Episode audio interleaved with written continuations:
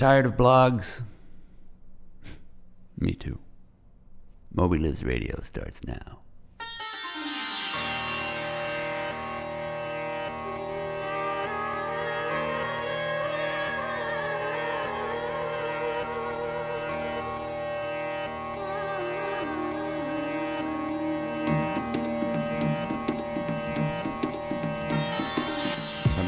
Headquarters of Melville House Publishing in Hoboken, New Jersey, aka the left bank of New York City, it's Moby Lives Radio.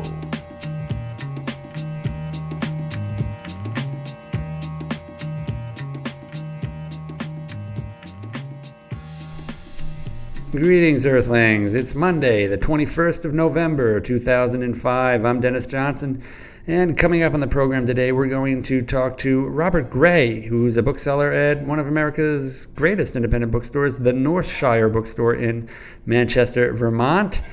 We're going to be talking about remainders, buying them, selling them. It's heartbreaking stuff for publishers and authors. It's great stuff for tightwads. You'll laugh, you'll cry, you'll kiss about 20 minutes goodbye. But first, here's some news from the book world.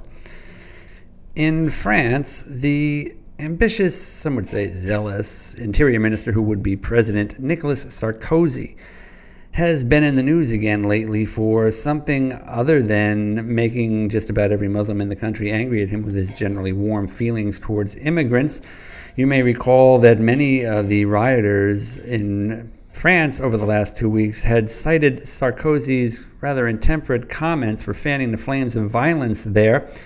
But now he's in the news for another reason a book about his ex wife, who left him not too long ago for an advertising executive, has been mysteriously withdrawn from publication. The book that was due out a couple of weeks ago on November 9th in Paris bookstores never appeared. Author Valerie Domain says she doesn't know what's going on because she'd been cooperating with the ex wife, or the ex wife had been cooperating with her in the writing of the book.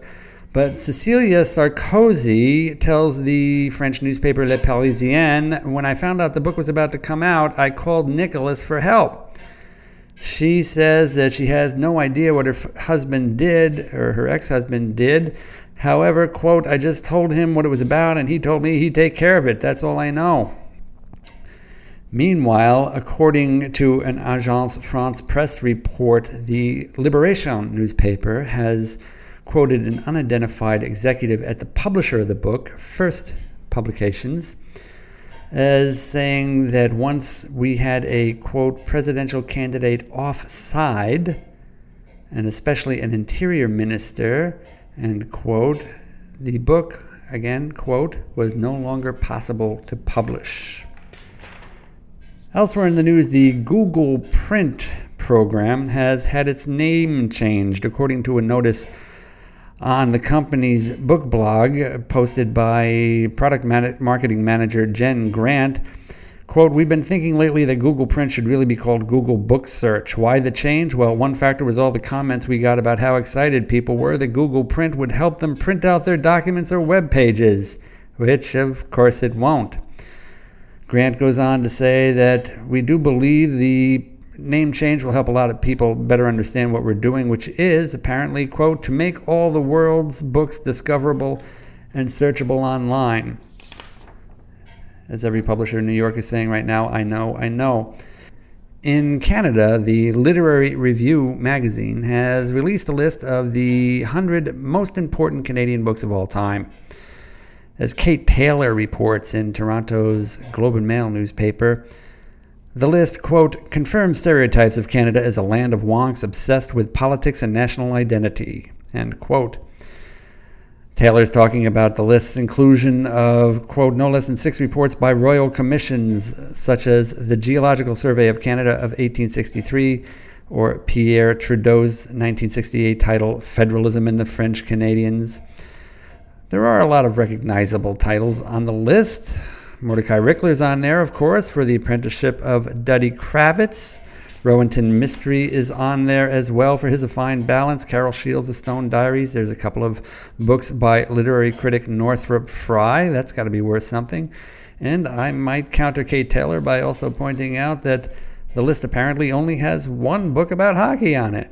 Howie Meeker's Hockey Basics, an instruction manual from 1973.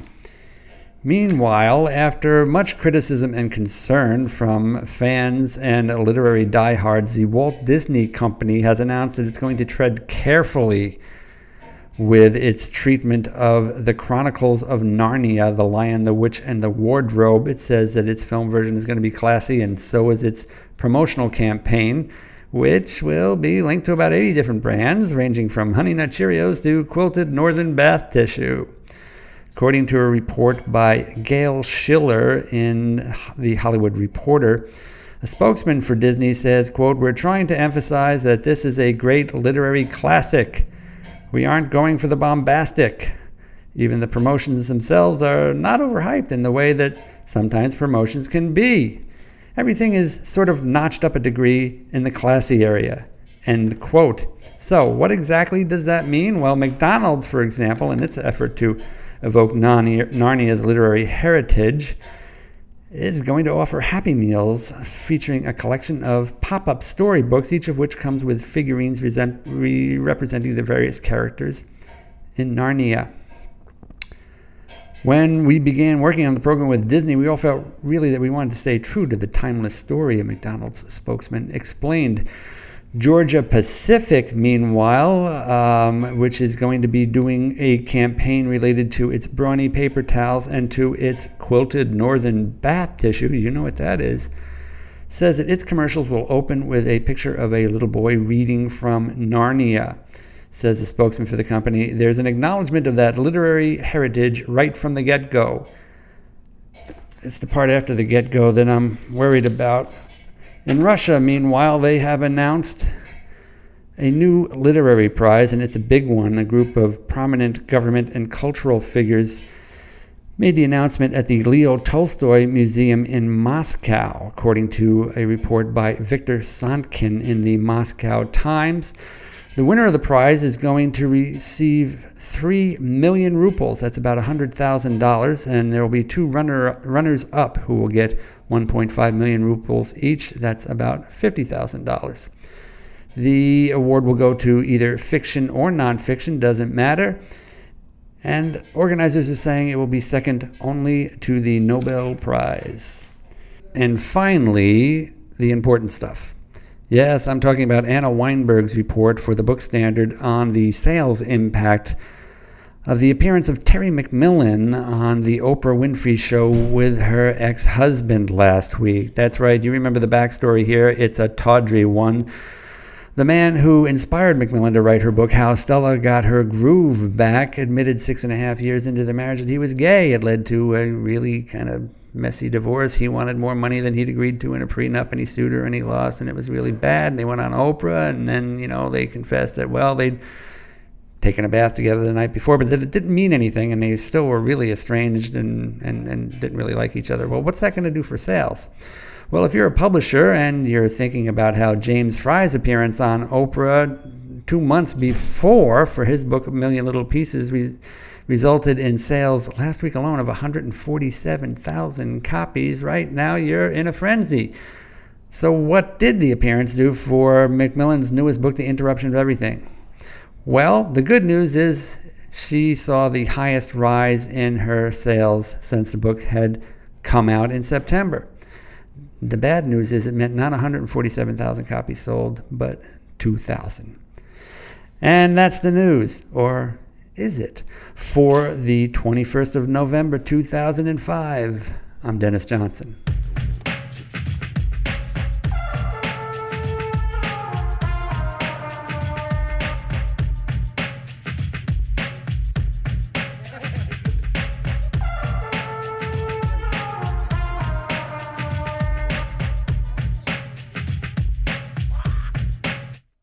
It's November 21st, and on this day in literary history, the great French writer and philosopher Voltaire was born in Paris in 1694.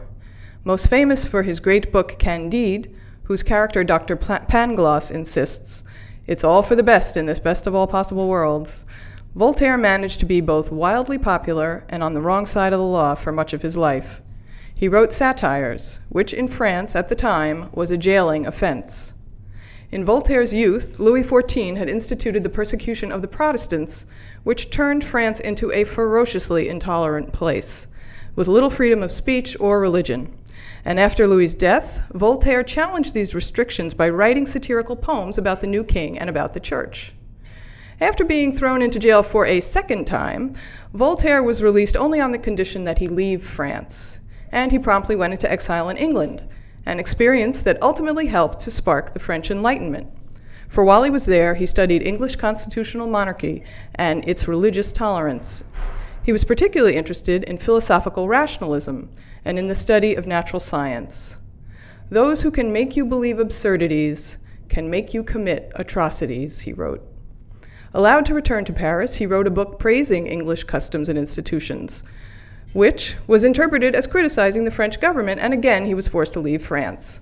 Well, Voltaire spent most of his life in exile, but he continued to write about France's religious fanaticism. In his essay on tolerance, he wrote, quote, Think for yourselves and let others enjoy the privilege to do so too. He became a tireless crusader for the idea of the rights of the individual and one of the most famous and respected men in Europe. People would actually cheer him in the streets and in the last year of his life, Voltaire was finally allowed to return home to Paris.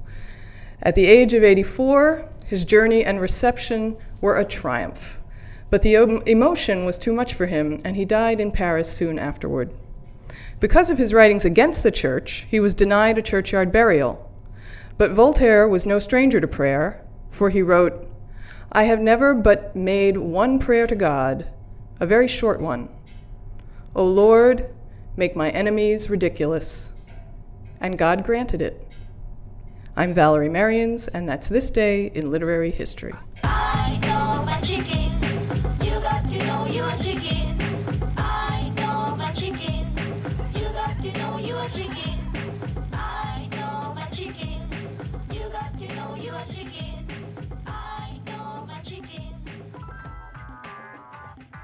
I have Robert Gray on the line. Robert, best known for your website Fresh Eyes, a bookseller's journal, and of course an actual bookseller at the Northshire in in Manchester, Vermont. Robert, thanks for coming on the show. I've been reading on your site about the is it CIROBE? CIROBE. CIROBE convention. What, what is that? Uh, the CIROBE Convention is uh, the official version is the Chicago International Remainder and Overstock Book Exposition, which is um, kind of a long-winded version of saying that 130 or 140 uh, bargain book companies um, gather at the Hilton, Chicago, every uh, every usually late October, early November. Mm-hmm to uh, essentially sell off all the lost children of the book business. What kind of is is it a particular kind of book? Um, it is everything that that that the industry has essentially um, abandoned in the past. I mean, largely the past couple of years, but obviously some of the product goes back. But it includes books that um, were remaindered. You know, large print runs that didn't sell. It includes books that were returned and sold back to some of these wholesalers because they weren't um, they were shop worn and weren't good enough to resell. Mm-hmm. Uh, it includes any it essentially includes any book that is not likely to sell um, at full retail. Mm-hmm. So it's not just say blockbuster novels or cookbooks. It's it's anything and everything. Right, and and often it is. Uh, there are companies there selling uh, it, CIROBE has a lot of university presses they're selling off theirs. Uh, there are companies that that that are will sell off um, excess stock even while they're still selling uh, selling it normally. Really? Yeah. They they they foresee uh, that that the sales of a particular book are ending, and so they're already trying to get rid of the. the well, it, it, I've seen any. I mean, last year when I was there. Um, I well, actually I take that back. I was at a warehouse um, I went to a warehouse buy last winter uh, in the south. Uh, just in this case, I went to a wholesaler's warehouse and bought right off the warehouse floor uh, remainders and bargain books. And they had actually unopened cases of a book by an author who had we had had reading at the store only a couple weeks before. Oh my! so there was some early uh, some early dump in that situation. An early dump. Uh, tell me about the atmosphere there. This sounds kind of tense to to this small publisher. Um, you're dealing, in a sense, with with failures. Maybe not a, a book that exactly failed, but uh, a book where a publisher printed too many or had a mistaken marketing campaign. I mean, it, it, it just all sounds fraught with tension to me. It is um, it, it, it is certainly a writer's nightmare. Uh, going there as both a bookseller and a writer, uh, it is among the more depressing things to go through. Mm-hmm. Uh, on the other hand, as a as a book buyer, it it has an an element of um, Vegas or Atlantic City. You're buying in a way that that you don't buy uh, frontlist books, mm-hmm. um, where you meet with a rep and you quietly look over a list and the rep pitches certain titles and says, you know, I really love this one. At CIROBE, it is um, huge volumes of of books, and I would I would add that it's uh, not it's not just failures. Uh, you also have um, hardcovers that have gone to paperback, for instance, mm-hmm. where the hardcovers are are not likely to sell again, and publishers, um, you know, will will sell off what they have left. So you you just have uh, really a, a huge huge variety of of books, hardcover, softcover, mostly new in the sense of the last couple of years, but mm-hmm. not always. Um, and, and you you really approach it as a buyer by you sit down and you rifle through hundreds of books an hour, making snap decisions mm-hmm. um, and non-returnable decisions, which is not the usual book buyer's uh, situation. Mm-hmm. What you buy, you really have to sell, but the margins are um, are almost extraordinary compared to what you normally work with in this business. So. So if if you can describe it, what what's a kind of a typical deal? You walk in and you see somebody unloading tons of uh, of, of, of, Jonathan Safran Foer's novel because it's coming out in paperback, say. So so what happens? You sit down and, and, and you bargain, or there's a set no, price? No, usually work? the prices are set. I, there there are several ways that um, there there is there are any number of deals that can be made, but you know I, I would say um, generally with a hardcover book, uh, a book that might cost twenty four ninety five when it was new. Um, you you often can get it for three dollars. Mm-hmm. I mean, I'm a ballpark figure. Different companies will will look for different um, to get different amounts of you know to raise different amounts of cash, mm-hmm. obviously. Mm-hmm. Um, but usually it's 15 to 20 percent of the original retail mm-hmm. at cost. Um, the the only difference for a bookstore is that you're not tied to the retail price. Mm-hmm. Um, what kind of of of, uh, of, of people are there buying?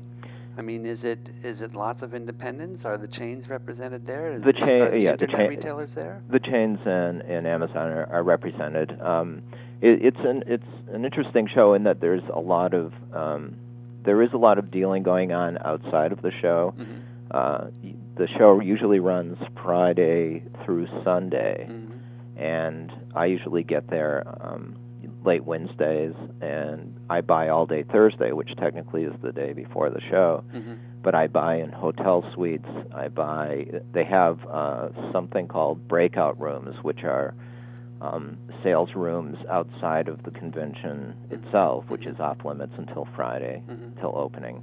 But a lot, many of the companies have um, their books available to buy before the show. There were a few companies that even had um, breakout rooms at a hotel a couple blocks north uh, this time. Mm-hmm. So there's an awful lot of buying that goes on, uh, you know, beyond the, the limits of the show, and it is a, there is a certain uh, clandestine clandestine yeah. quality to going to a hotel suite and and rifling through um, through boxes of book jackets and, uh, grenade launchers and uh...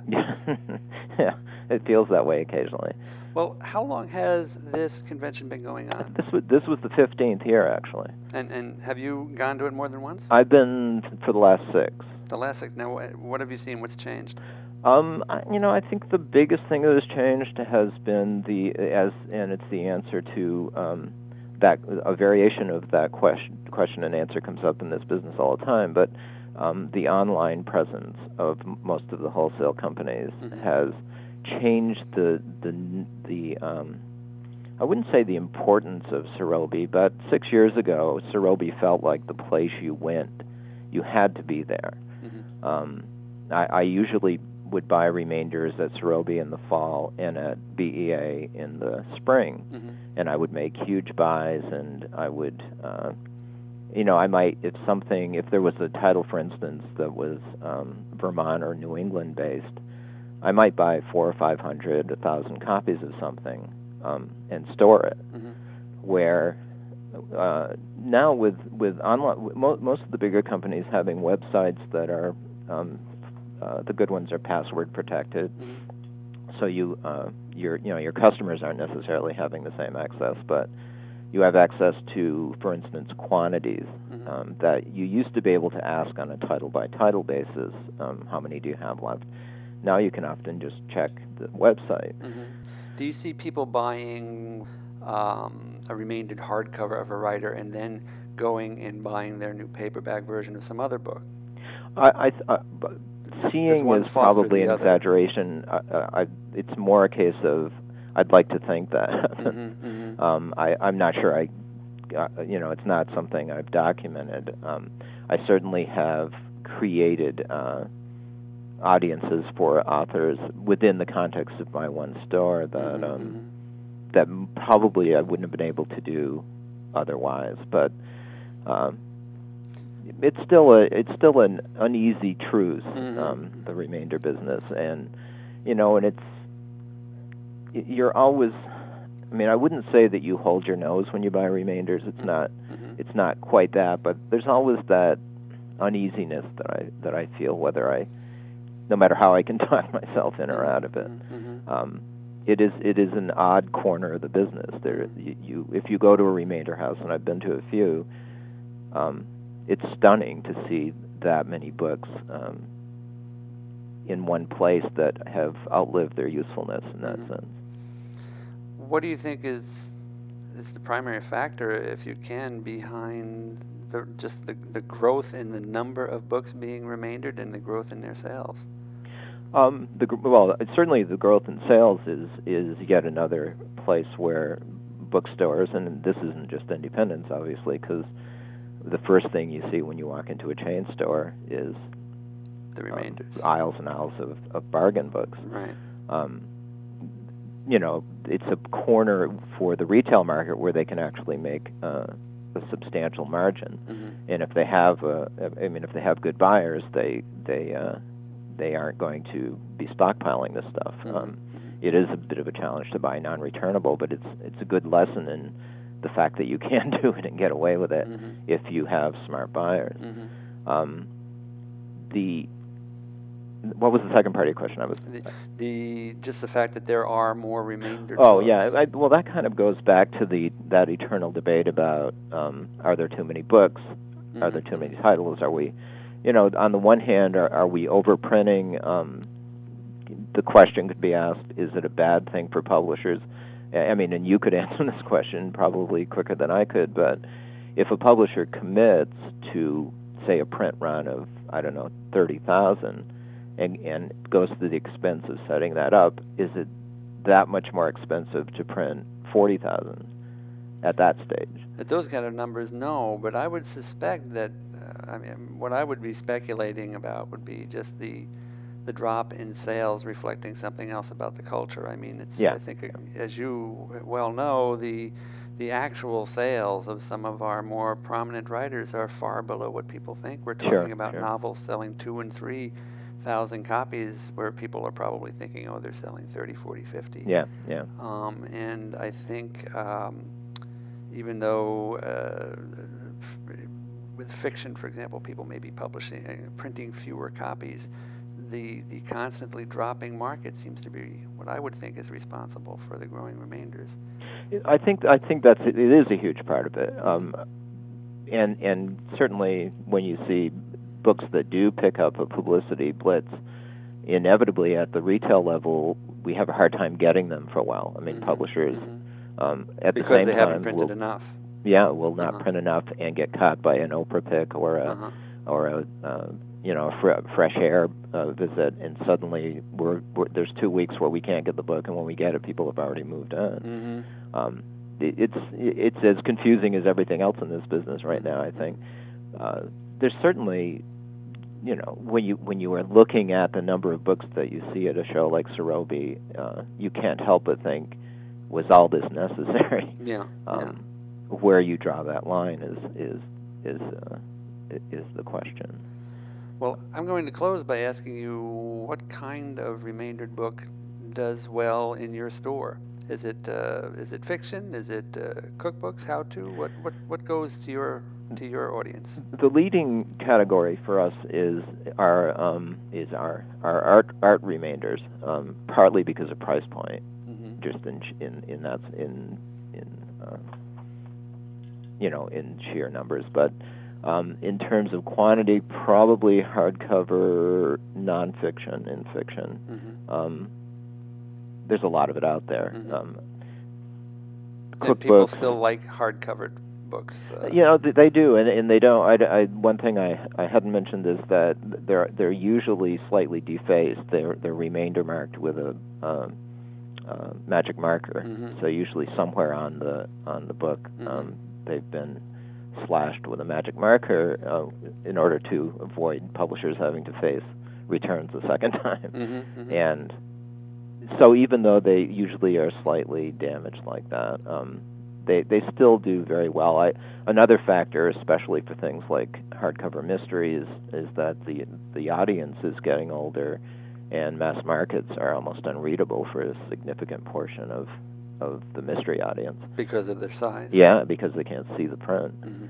and so mystery hardcovers in particular have picked up um, an audience that might not be able to afford them at, at full boat Mhm. or choose not to afford them at full boat and you know will come back and buy them um, buy you know buy them for six or seven bucks Mhm. um, so it's you know it's it's it, I think that also depends upon the buyer. I mean, I, I don't happen to know anything about craft books, for instance, so I'm less likely to Mhm.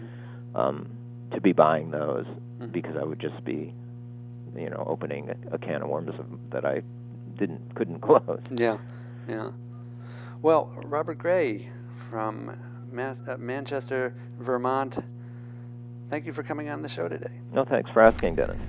Robert Gray is a bookseller at the Northshire Bookstore, one of America's great independents in Manchester, Vermont. He's also the proprietor of the literary blog Fresh Eyes. He spoke to us from his home in Manchester. And that's our show for today, the 21st of November 2005. Thanks to Robert Gray for coming on the program and explaining all that complicated stuff.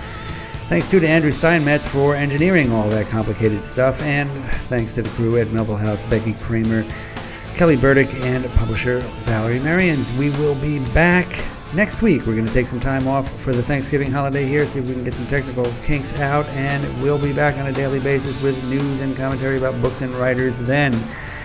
Enjoy the holiday, and until we speak to you again, don't forget that whale is out there, man.